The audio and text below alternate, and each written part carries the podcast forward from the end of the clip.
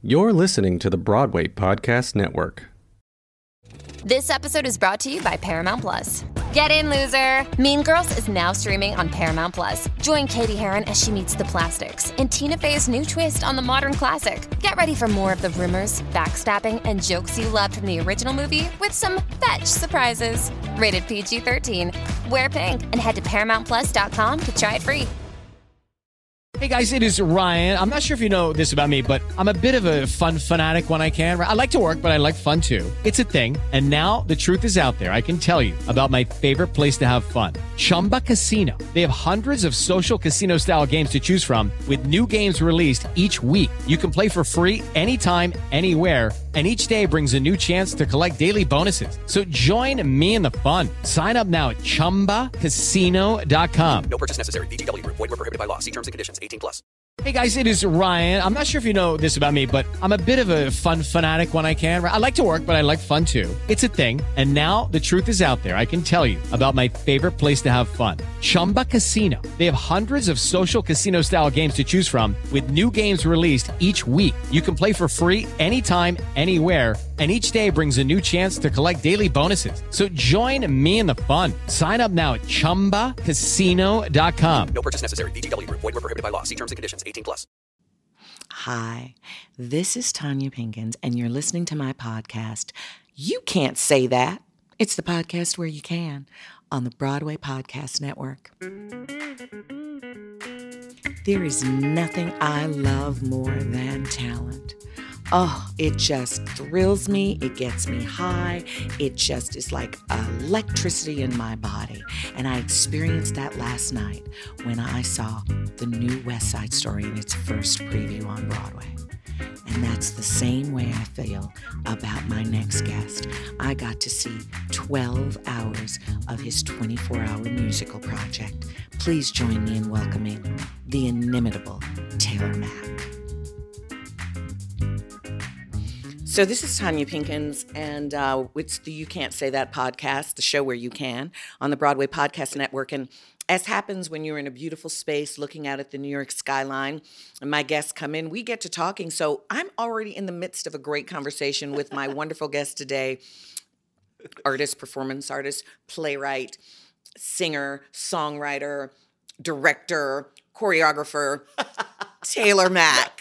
So let's Maybe just pick back up with The Gift.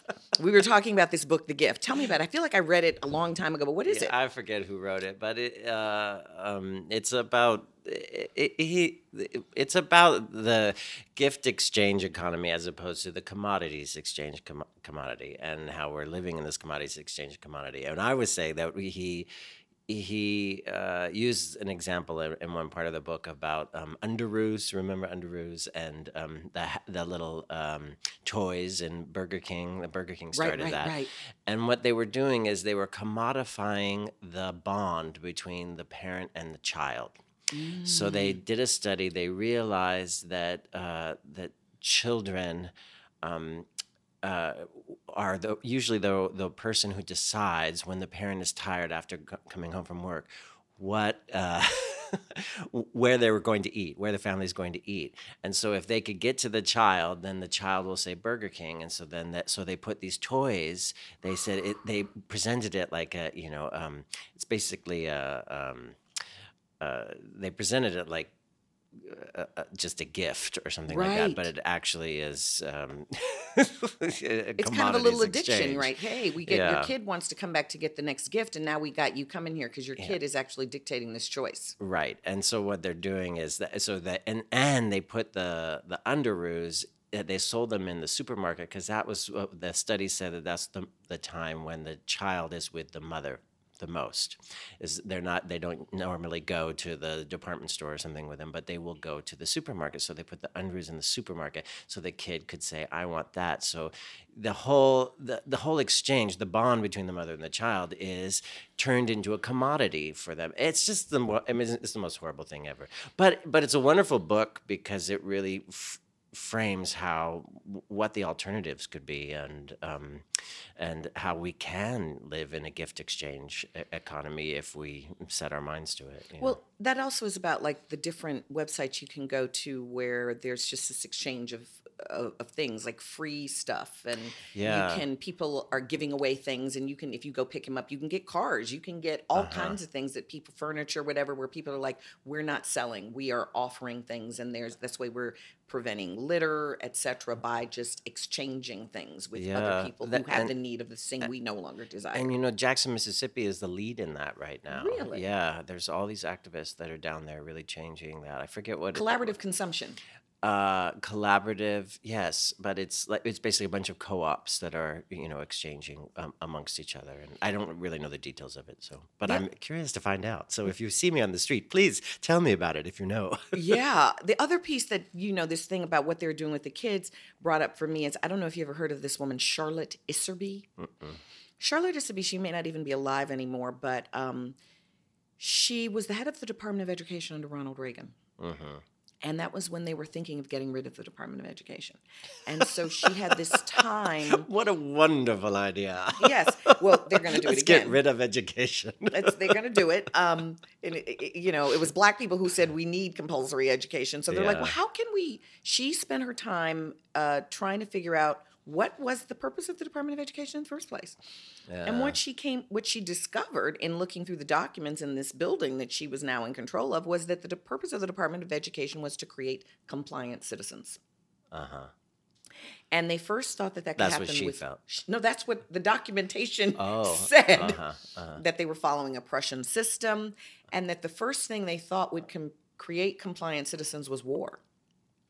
And so then World War One happened, and they killed all these people, and there was all this trauma. They're like, "Oh, well, that doesn't work."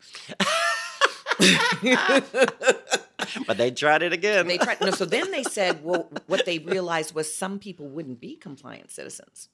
So they had to figure Right. out who those people were. I think you and I would probably fall into I that I think list. so. and that they had to um, find out who those people were, and then they had to track them out of the system. So whether that was into the military or into jail or whatever. Uh-huh. And she said that was the beginning of no reading, writing, and, and arithmetic, but just other courses with fancy names. And she said she realized that she was one of those people who wouldn't ever be a, com- a compliant citizen. So she said then they went a little further and they realized, well, that wasn't enough or fast enough. And they realized that you couldn't have a compliant citizen if they had an authority other than the government. So that began this period of um, breaking the parent child bond. Charter schools. Well, breaking the parent child authority bond and defreezing values because if there was absolute rights and wrongs, then the government didn't have the ability to say, no, this is right and this is wrong. Even, you know, your parents can't tell you that. The government sets it and they set it as they please. And she said that moved into this idea that you can only create a compliant citizen if you can control the neurology. And that was this move that we're in right now, which is towards bookless education. Because they realize that with a real book, you're engaging and your brain is active, but anything on a screen, it's passive reception. Yeah. So you could get people to engage with the surface, be it a game or a questionnaire, and you could passively be sending them anything you wanted.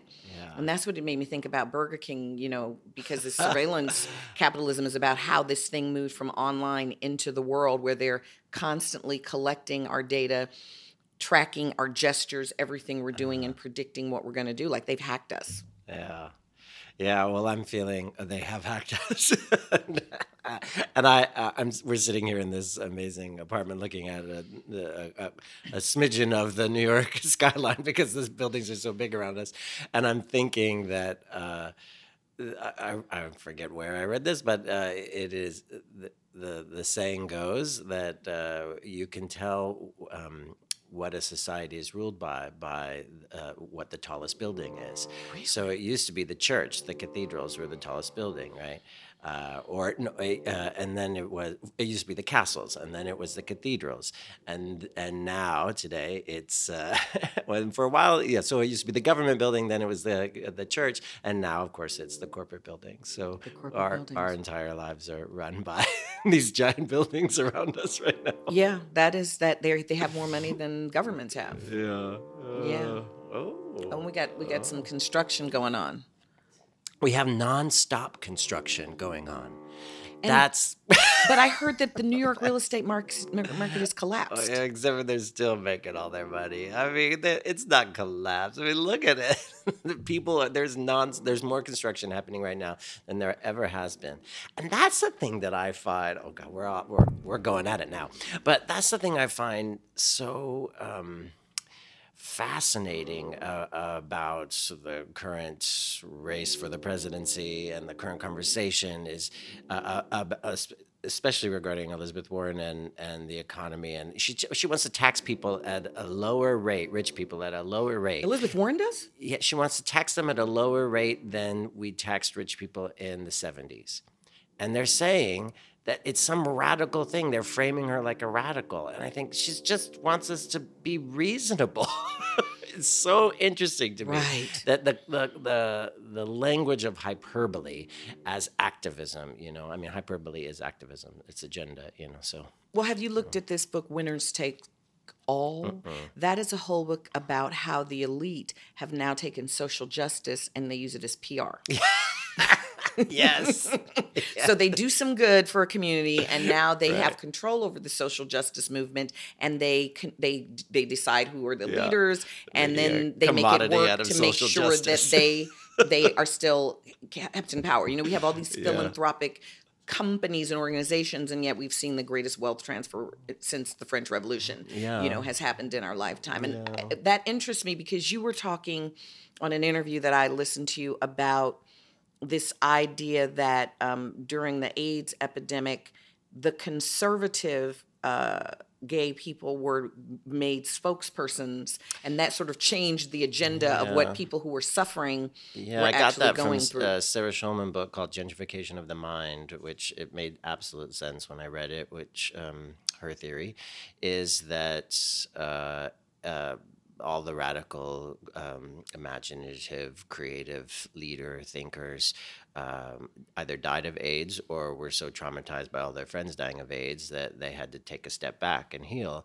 And and so there was this opening for leadership, and so the new leaders were assigned by heterosexuals, and they were chosen. They were people who the heterosexuals felt comfortable with, so and agendas that the heterosexuals felt comfortable with. So they they chose people who were going to really advocate for gay marriage and gays in the military, which was never something that are, are the queer leaders that kind of came up from the ground up. Um, who were were interested in. You know, it was not something that any of the community was talking about before, and suddenly it was the most important thing, and that was a result of AIDS. That that's fascinating because it, it it feels akin to the fact that in Native American cultures you uh, speak your opinion. Not speaking is as powerful a statement as speaking, and so the people that the uh, Americas made treaties with were the people who came and spoke, who were this small minority of people when the majority of Native people did not speak, which was their no. We don't want a treaty with you, and so we have this history of relations and agreements with a group of people who have a different understanding what language means, and we just ignored their language. you know? yeah, yeah. There's a part in 24 Decade that we do where uh, there, um, this uh, Native American uh, Two Spirits uh, person. Um, is going to a, a missionary school for the first time, and uh, and she he uh, she uses the pronoun she.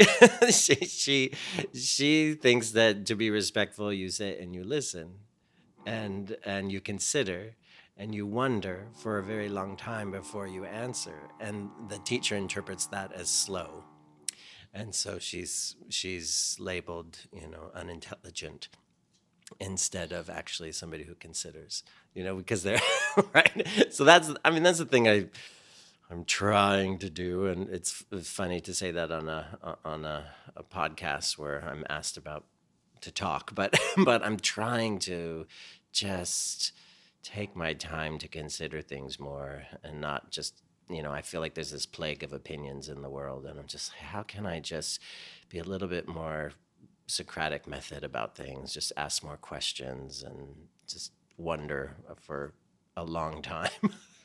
Yeah, and that that reminds me of the fact that you know when they when they actually did a deeper sort of analysis of why are Asians supposedly better at math than Americans, what they found was that Americans spend about 10 minutes and then they can't figure it out and they move on. And Asians are like, they just sit with it until something clicks. And that might be 45 minutes. They're not in a hurry and they're not deciding that it didn't come to me quickly, so I can't hmm. do it. They're like, okay, well, let me just wrestle with this for a lot longer time than an American is willing to wrestle with something they don't get. we like to fake it till we make it. yeah, and it and it we sell it to the world. yeah, yeah, yeah. Oh, what are we gonna do? What are we gonna do? well, I, I am actually sort of very positive about it because I do mm. think that there is uh, an evolutionary force inside of everything that is always moving towards higher levels of order. Even what looks like destruction to us is some other creation coming forward. I, I just believe that. So um, it keeps me sane, you know, Yeah. looking to see w- w- what what is what is birthing out of this you know, a lightning storm or the decay of a tree, it's now nurturing a whole forest of new trees that are going to happen. Yeah, yeah. We had a huge fire up in our. I have a country place because I'm fancy now, uh, and we had a huge fire and um, uh, almost burned the house down. And like you know, but, but burned down. I mean. Uh, uh, about a hundred trees, and Wow. uh, and but within a year, I mean, there's you still see the charcoal dead trees are up everywhere and everything, but within a year, it, it's you're seeing new life come to it. So it does give you hope, and change is a good thing, and all that stuff. but also the tragedy is real. You know? Yeah, I don't. I think that that's to me what truth is to me is that it can hold polarities. Mm-hmm. You know that the tragedy is real and the new birth is real too. Yeah, yeah, yeah. They're both real and they are both the truth. Well, and there's, I mean, since tragedy is inevitable, uh, like we might as well try to figure out what to do with it, right? That's the that's the only way to live. Like, how do you live a virtuous life in an unvirtuous world, right? Is like the is the question I just continually ask over and over. Since I did that play, A Good Person of Szechuan, which that's the main question of the play is how do you live a virtuous life in an unvirtuous world? And um, and I just I just keep going back to that. You know, I, someone asked me recently about uh, um, the GOP and Trump and and and saying, well, don't we have to um, listen to their side of things, and don't we have to see, and and aren't you aren't you um, just as bad as they are if you don't listen? I said, no, no, no, no, no, because they lie. Right? So they know they are lying. We know they're lying. they know we know they're lying. So it's not an actual debate.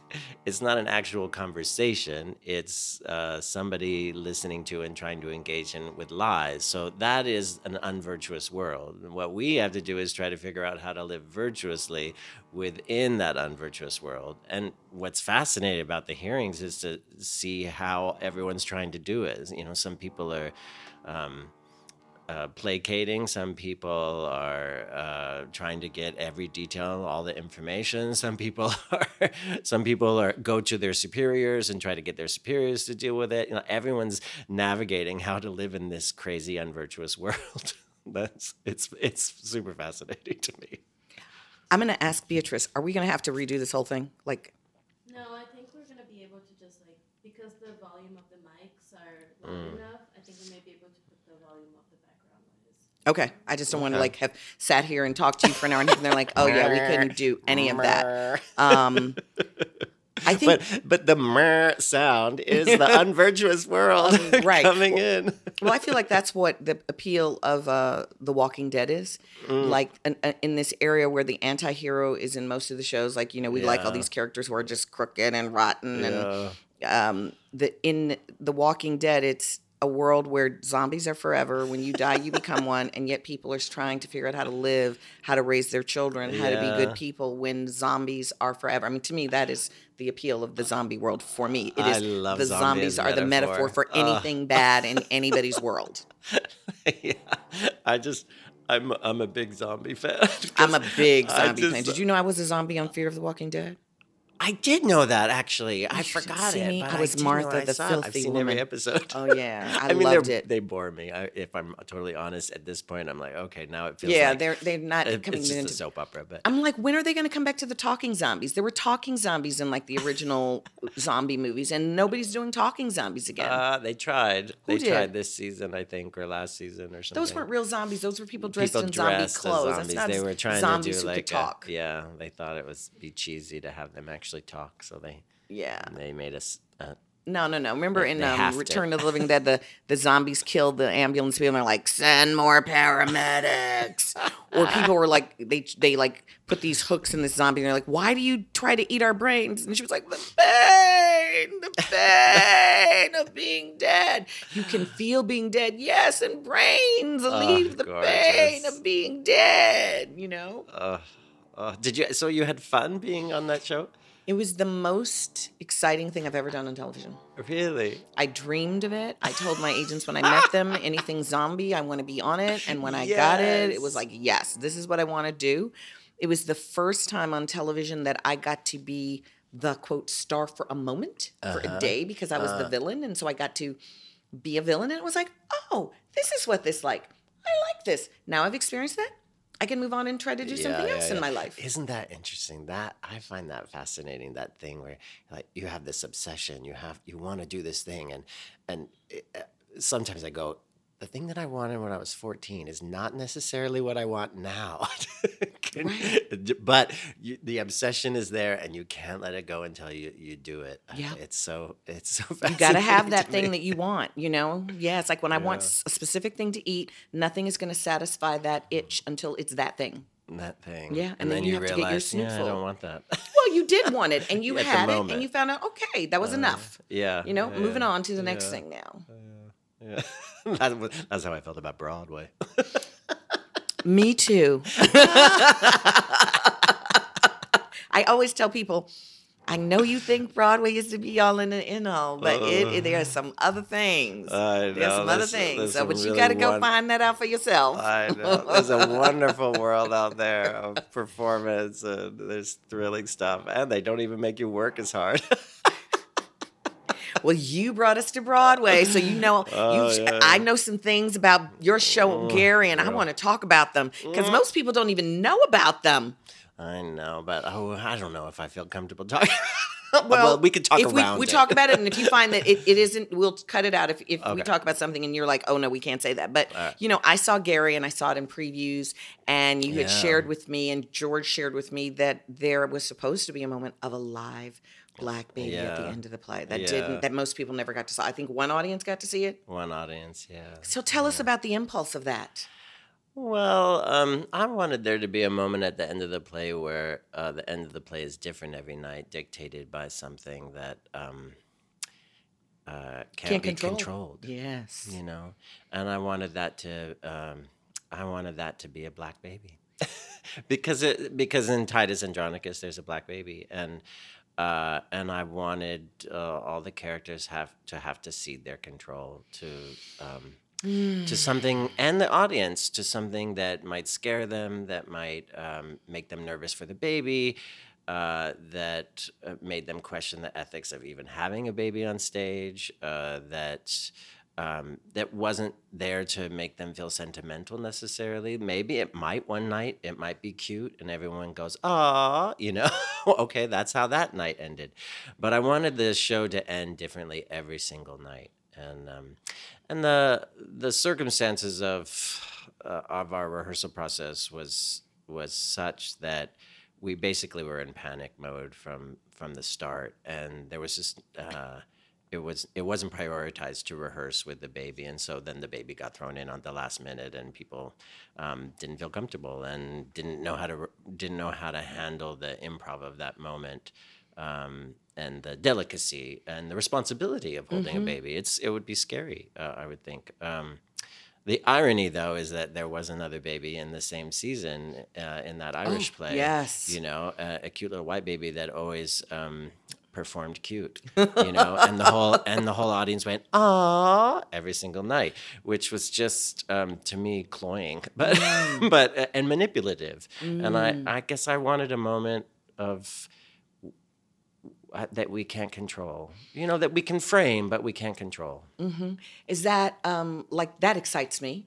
And so it, it sounds like you're saying, I mean, and maybe it's really just that Broadway wasn't ready to have that because it is such a commercial model and it is kind of a standardization and Yeah, I question that, but but yeah, I think I think the circumstances of our rehearsal process was just never going to allow it to be easy. Will you do it somewhere again? Because I think it's an exciting thing to to bring to an audience to make them have to actively engage. I will say that I saw that play. Uh, what was it called? Uh, The Irish the play. Irish one.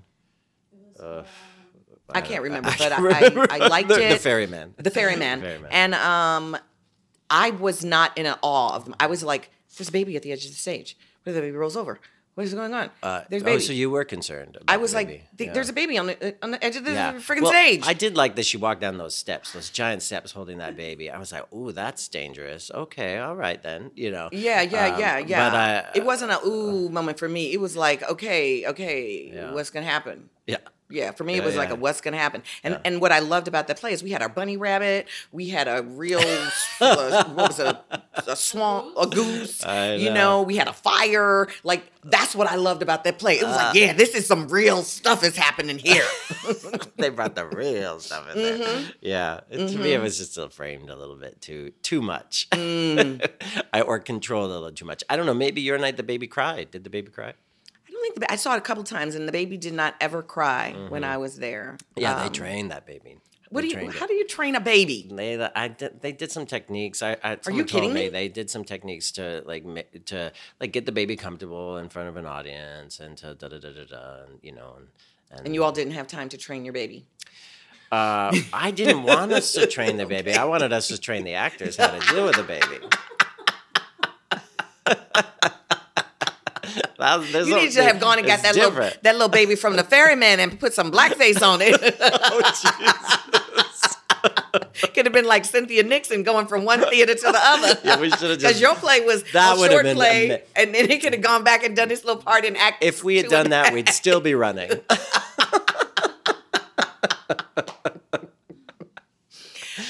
oh God! but anyway, yeah, I mean, it's in the script, so hopefully people will do it. You Yeah. know, I mean, you know how it is on Broadway. People do things on Broadway, and then that says the president and then you've got to fight the way that your play has been rewritten by people that aren't you Right. for the rest of the play's For the existence. rest, you Yeah. know, Cheryl West told me her play "Jar the Floor." People kept wanting to bring it to New York, not even to Broadway, and she was like. This play is paying my mortgage. Just playing the Regents for five years, it is paying my mortgage. I do not wish to, you know, affect my livelihood Yeah. by somebody in New York saying something bad about it, and now oh, it's been said. Now we don't want to do your play anymore. Yeah. This play that's doing so well, and it's it's an unfortunate thing. It's interesting. Yeah, my play Hir uh, has had I think seventy two productions now um, around the world, and uh, I have made more way more money off of that than I did working on Broadway. But even before it had all those productions, I made more money off of that. Uh, I guess having a uh, an off Broadway play at Playwrights Horizons is more lucrative than Broadway. Because on Broadway, everybody wants a piece of the pie. So you're going to give this percentage and this percentage and this percent. Even the guild wants you to give them a percentage when you're on Broadway. Oh, really? yeah. And they all take it from the playwright's salary, not the producer's salary, from the playwright's salary. Wow. it's amazing. It wow. really amazing. And someone was telling me recently about like, and sometimes on Broadway, you have to, the playwright has to give a percentage to the directors too. Of, well, George and uh, George Wolfe and um, who's the other one?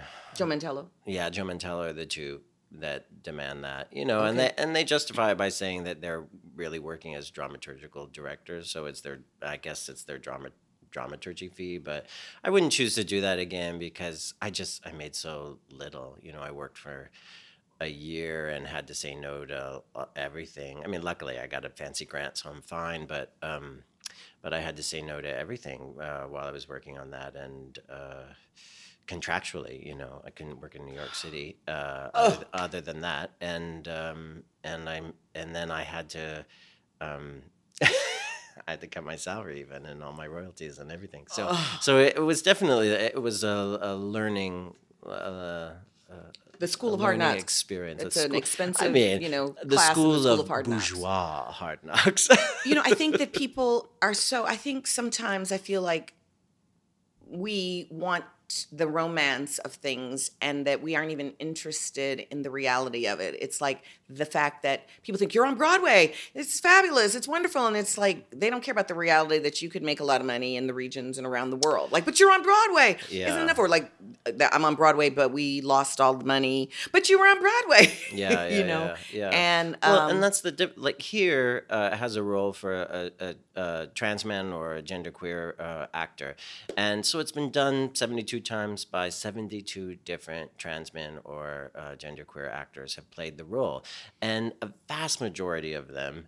Uh, have never had access to their professional theater in their town. So that's not the kind of thing. If it had been on Broadway and been a huge hit, then maybe that would have happened all around the world. But um, but that's that happened you know that happened and so i i don't know i i, I think that's it- I didn't intend for that to happen. I didn't set out for that to happen, but it's this beautiful um, result of of writing this play and and Playwrights Horizons doing it, and everybody then wanting you know that that that weird thing that happens where somebody in New York does a play and then everybody wants to do it. yeah. And, and you don't have control over that. Like, it's just, it was the moment. It was supposed to be a synchronicity Yeah. about that. Yeah, it's sweet. So uh, that's just to say that really good things can happen from both Broadway and off Broadway, and and and and but Broadway is not the only thing. Nobody knows about the presenting world in the in the actor world, in the New York theater world.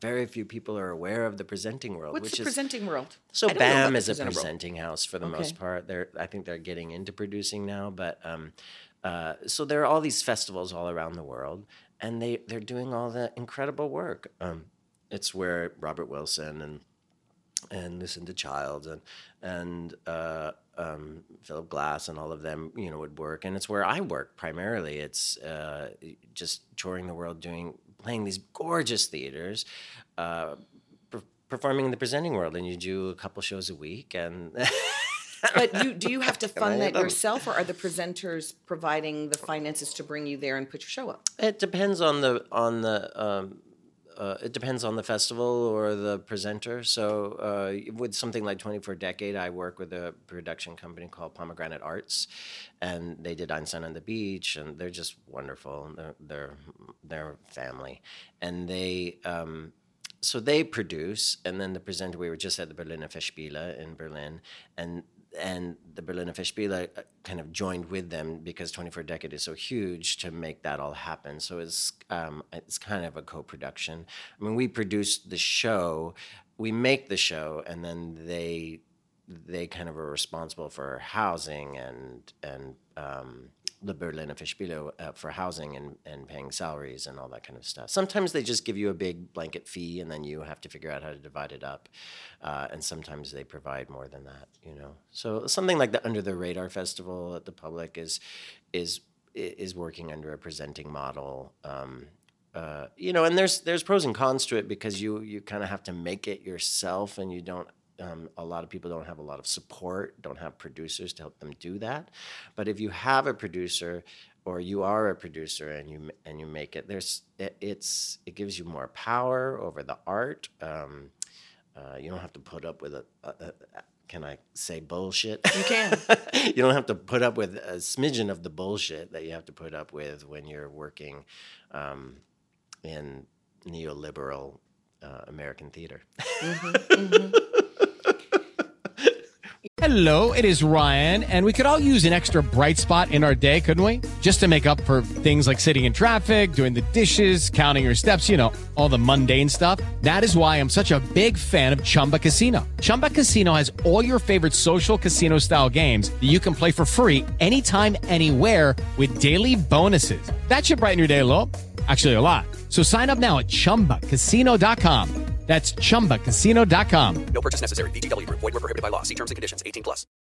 Lucky Land Casino asking people what's the weirdest place you've gotten lucky? Lucky? In line at the deli, I guess? Aha, in my dentist's office.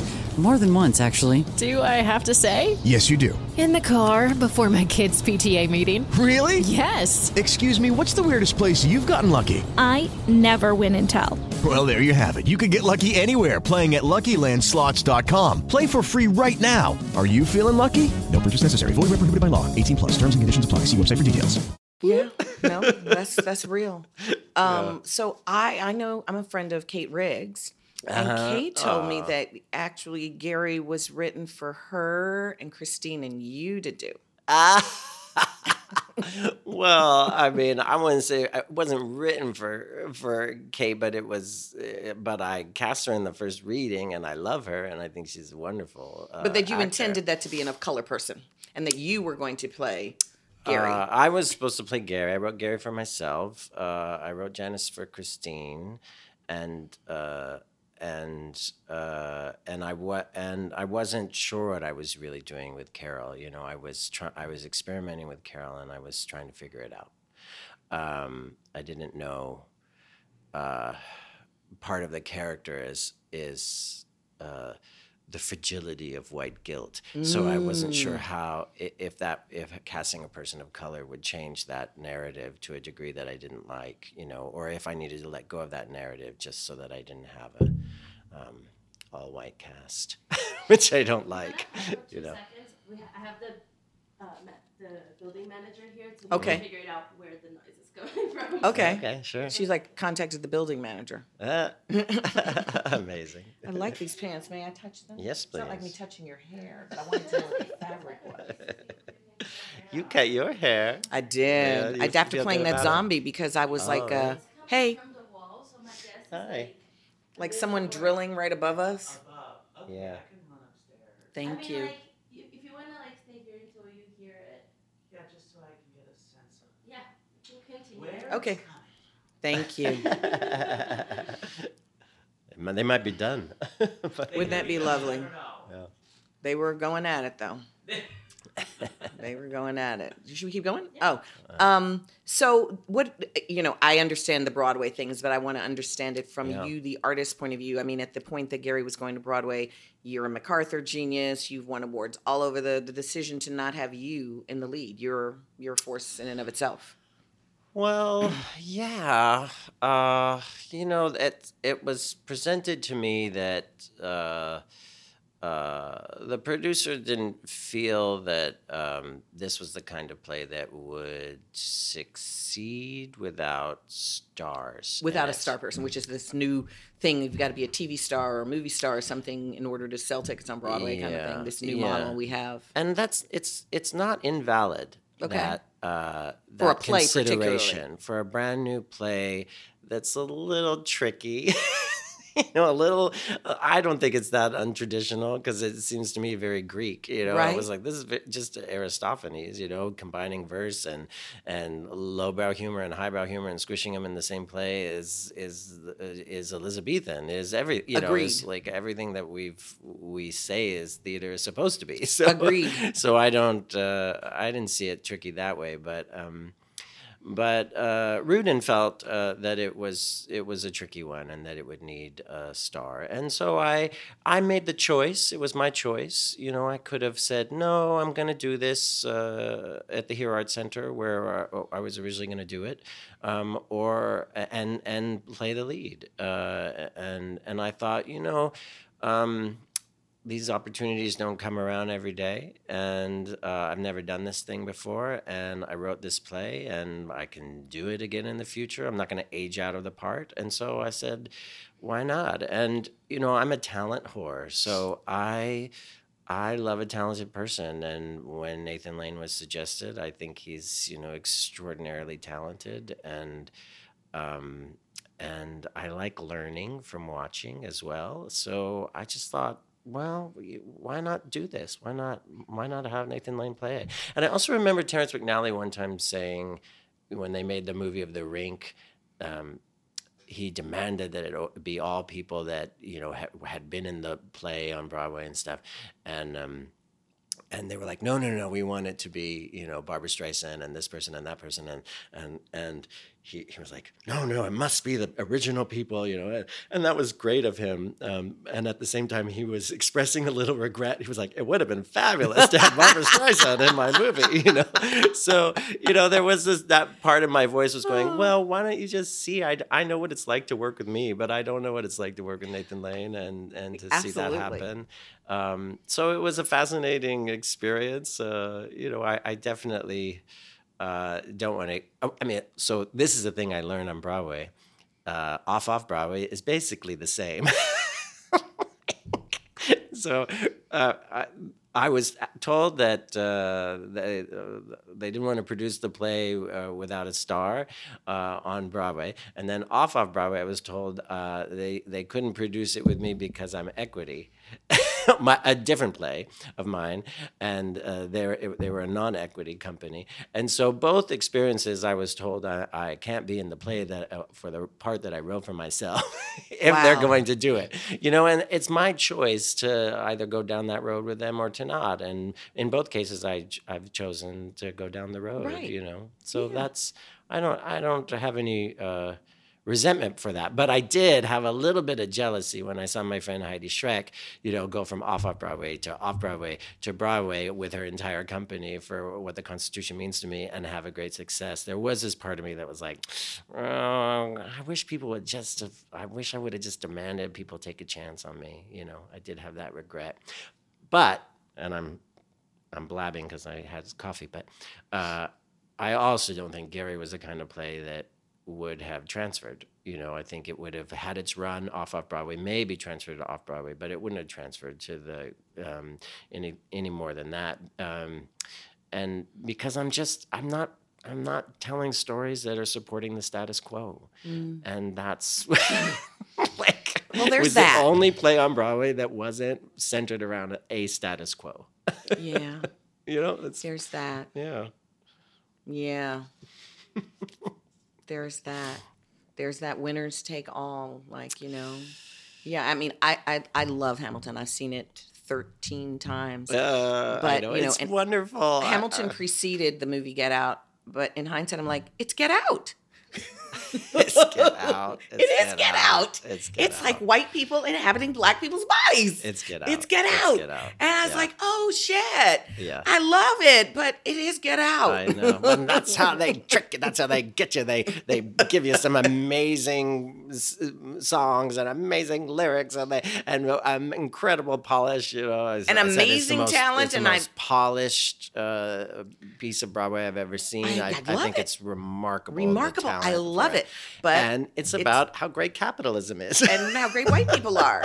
The white people who were slaveholders who founded our country. I mean, that's one of the stories. No, That's there's a lot of stories, but you know, like in Yeah, the yeah, mixtape, yeah. you got the the song that you know didn't make it to Broadway or even to off Broadway about you know what they were going to do with the slaves, which the plan was at first to send them all back to Africa, and then Frederick Douglass was like, no, no, we are as American as anybody is American, and he believed that if we fought in the war, then that would make our claim to citizenship. It did not. It just meant that there would be generations of brown people who would be cannon fodder. But Frederick Douglass really believed that, you know, if we fight for this land, then that secures our claim for citizenship because being born here certainly did not. Freaking Frederick Douglass.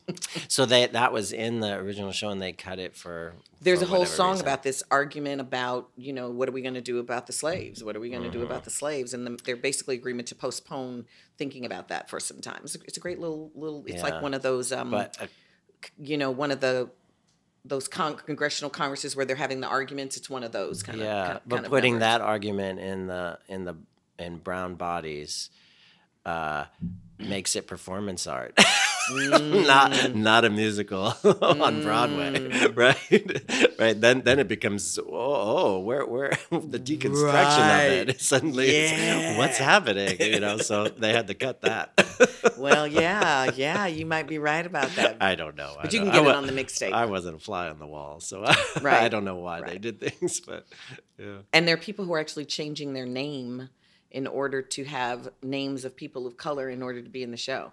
I actually have, you know, I go and see it because I really love it, and I love seeing all these young people coming Of up and getting these opportunities. And I saw it on the road with a, a girl who had, uh, you can still see her entire internet history as who she really is, but now she has a Latina last name. So that So it's like, hey, you know, well, good. I don't know if it's good. It's Get Out. well, that yeah, yeah, yeah. yeah. Oh, is she a white woman? Yes. Oh, oh, I thought she no, was. no, no, she's a white woman Oh, who gave herself a Latina name so she could be in Hamilton. No. And you can still see the footprint online of who she really No. is. Oh, no. Yes, she's out on tour. She's wonderful, but it's like, you know, people like, I want to be in that show. Can we have one damn show? Well, I, I tell this story in 24 Decade too, where this woman, I was in Minneapolis, and this woman, she was like, Why do you have to dress like you dress? And, you know, in my drag, she saw a performance of mine, and, and she was drunk, and she was a board member, and she was, you know, ah, and she said, Why, you have such a good voice. You should be on Broadway. You should be in Hamilton.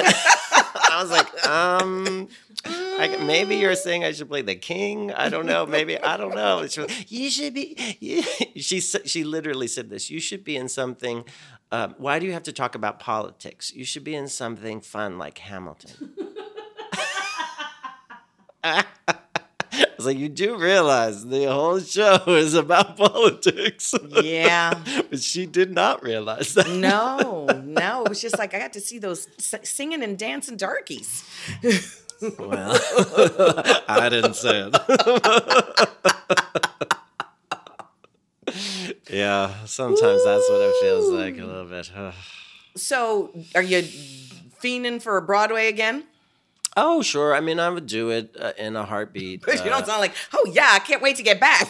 Well, you know, it's just like it's that thing of once you do it, you break the seal, and then you can decide if you want to do it. You don't have that fourteen-year-old going, "Yeah, you have to do this thing." that desperation goes away. So now I, I have now if somebody approaches me and they say. You want to do Broadway, but you can't be in your own show. I could be like, no, I've done that, been there, didn't work out for me so much. like, Right. Or it worked out in some ways and didn't in other ways, and so I can make that choice instead of um, instead of living in in that um, uh, longing. You know, I think that's a maturity issue that a lot of people don't understand. That oftentimes, in the in to me in the good way, when you get the thing you've longed for, Mm-hmm. whether it goes well or doesn't go well, hopefully you get the maturity that the next time it comes around, you have an option of choice rather than being led by a compulsion. Yeah, and and I, I, suppose the, the the there's this side of me that um, judges my behavior and my decisions because I'm, why do I have to um, learn by why can't I, you know, make those ethical choices before, you know? And of course, I do all the time, but but in this particular instance, I. Uh, I, I wanted that. I wanted the experience, I, or you know, to quote Hamilton, I wanted to be in the room where it happens. And then I turned Exactly. and turned out, oh, the room is not as interesting as this other room I I created. I mean, the thing that I found fascinating about the Broadway experience is it was a, a three character play, ninety minutes long, uh, and twenty for a decade. It's two hundred people in it. Uh, uh, it's 24 hours long. Um, and we worked on it for about, well, now we're going on 10 years. Uh, and Gary was worked on for a year, you know, and uh, there was um, just like an inch of drama on 24 Decade Mm. over all those years. Hardly any drama, no drama. and on Gary, a three character play, 90 minutes, more drama than I've ever had in my entire life. And so it really tells me, oh, the the room can be different. You can create a room that doesn't have all that high drama, but you have to you have to figure it out. You know, not that the drama is always bad, because sometimes the drama leads you to epiphany, a catharsis. You know, but but um, but you can figure out a a, a, a, a working structure that is uh, at least gives you your joy. You know. Two things I want to say that came up while I was listening to you. One is there's that thing that goes, um, experience is something you get just after you need it. yes, exactly. and um, I have this theory about those um, big rooms, Uh-huh. those big rooms, and and my theory is kind of in that winners take all thing that um, the drama is currency in those Uh, rooms, huh. and Yes, um, it is. and and is. and um, the people who um, can spend the currency of that are the puppet masters, the Uh-huh. the rulers, and Yeah. so um, the people who bring the drama, that is a sign that you can be controlled. And so you are of great value because I know what buttons to push. I know what I need to do to get you to do what I want. I know how to Hmm. pacify you. But Mhm. coming into those rooms with clarity and a lack of drama, um, that's actually kind of a frightening and a scary thing. Like if Mhm. you actually walk in those rooms and you know what you want, and that is like, oh, that's difficult. Like if you want, if you're like a drug Mhm. addict, we get you some drugs, or you cry all the time. We can handle like you scream at people. Fabulous. We know exactly how to push your buttons to get you to show up and pay and and and make and make money for us. That's Yeah. my observer experience of you know people who are incredibly talented but bring a lot of damn drama and i'm like and i'm different Tonya think it's just difficult? You have n- i don't bring drama into the room. But you know there's just lines you're not going to cross with me. Yeah, yeah. We're not Yeah, we're not yeah. going to cross them. That's that's difficult. Yeah. not drama. Uh, my drama stays on the stage. It's not happening backstage. Amazing. yeah, I don't know. I mean, you were there that night. I I exploded that night uh, that you came, and I've never done that in all of my time. it was and probably necessary I was necessary. I was. I had some stuff that I was squashing down for months and months and months, and um, I, I I don't like that feeling. I mean, I, I but I, what I learned was that uh, that the the drama is currency. That it it is uh, that the way that some of it was working out, the process was working out, was that um, the the bigger drama was the bigger disaster was the thing that got the attention. Mhm. And so if I if in order to in order to solve the problem that I was having, I had to create a bigger drama. Right. No, that's real. everyone else was That creating. is real. And it, it was an ugly feeling, but um, but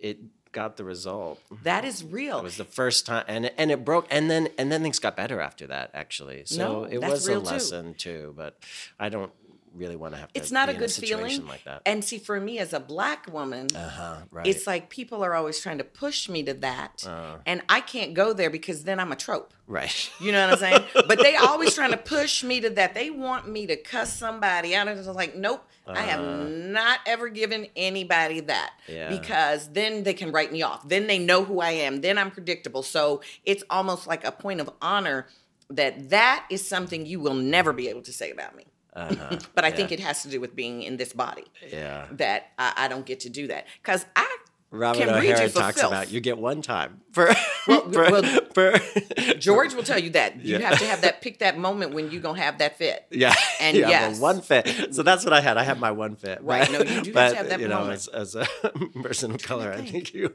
you really only get one. Well, I did. I had my one time. It was Mother Courage, Did you? but it wasn't Yeah. a cussing anybody out. It was just a But that was that was and talking about it. unconscious. I mean, I don't I don't know what the process was like for you, but it was it was an unconscious um, uh, concept. to say the least. Yeah. to say the least. And it's been, you know, Branden Jacob Jenkins and I are working on a new Mother Courage. Oh, you are. Okay. Um, because I, I'm a mother. And so I Uh-huh. have such a deep, first of all, I love Brecht and I have, I feel such a deep yeah, response you're to like exactly the kind of actor that should be doing Brecht. but I disagree with pretty much everybody's interpretation of it. oh yeah, it was so, Everybody's so, interpret everybody's translation, and so we're like going so back to the German boring. and mining it and trying to figure out. Like to me, the power of that text is Brecht took this thing that is so mundane to most people in the world, but every mother is living it everywhere in the world. Uh. You bring these beings into the world that you would die for. Hmm. You spend your life trying to protect them, but the fact is they do not belong to you and they can make decisions that will cost them their life. And you would do anything to keep that from happening, but ultimately it's just not in your hand. And that's every mother every day. But when you set it in a war, the stakes become really high. And I feel like nobody deals with that. Nobody deals with it. This is about children trying to individuate and a mother going, No, there's a fucking war. You can die. Which is what we are also dealing with every day in the world as mothers, Mhm. you know? Yeah. And nobody plays the play for that. Yeah. this relationship that every single one of us actually goes through. Period. Every human being has to go through that relationship, unless you're orphaned very early, and then you're going through it with somebody who stepped in and was that for you. Yeah, yeah. Oh well, I want to see it. I hope you guys finish it. if I we make do it. it. I hope you do. if we make it. This is Tonya Pinkins. Thank you for listening to part one of my interview with Taylor Mac. Part two is coming up next. Hey, it's Leslie Odom Jr. here on the Broadway Podcast Network to tell you about the Rise Theater Directory, a program of Maestra Music. Rise is a national online resource designed to connect and empower backstage and administrative and creative theater professionals from underrepresented backgrounds. If you work or aspire to work in the theater community, this can help you find your next project. And if you hire theater professionals, search the Rise Theater Directory to find your next team. Create your profile now and get more information by visiting risetheater.org. That's theater with an R E R I S E T H E A T R E dot org because only together we rise. Hi, y'all. This is Kristin Chenoweth. Hi, I'm Gloria Estefan. This is Sara Bareilles. Hi, I'm Patti LuPone. This is Lin-Manuel Miranda. You're listening to the Broadway Podcast Network.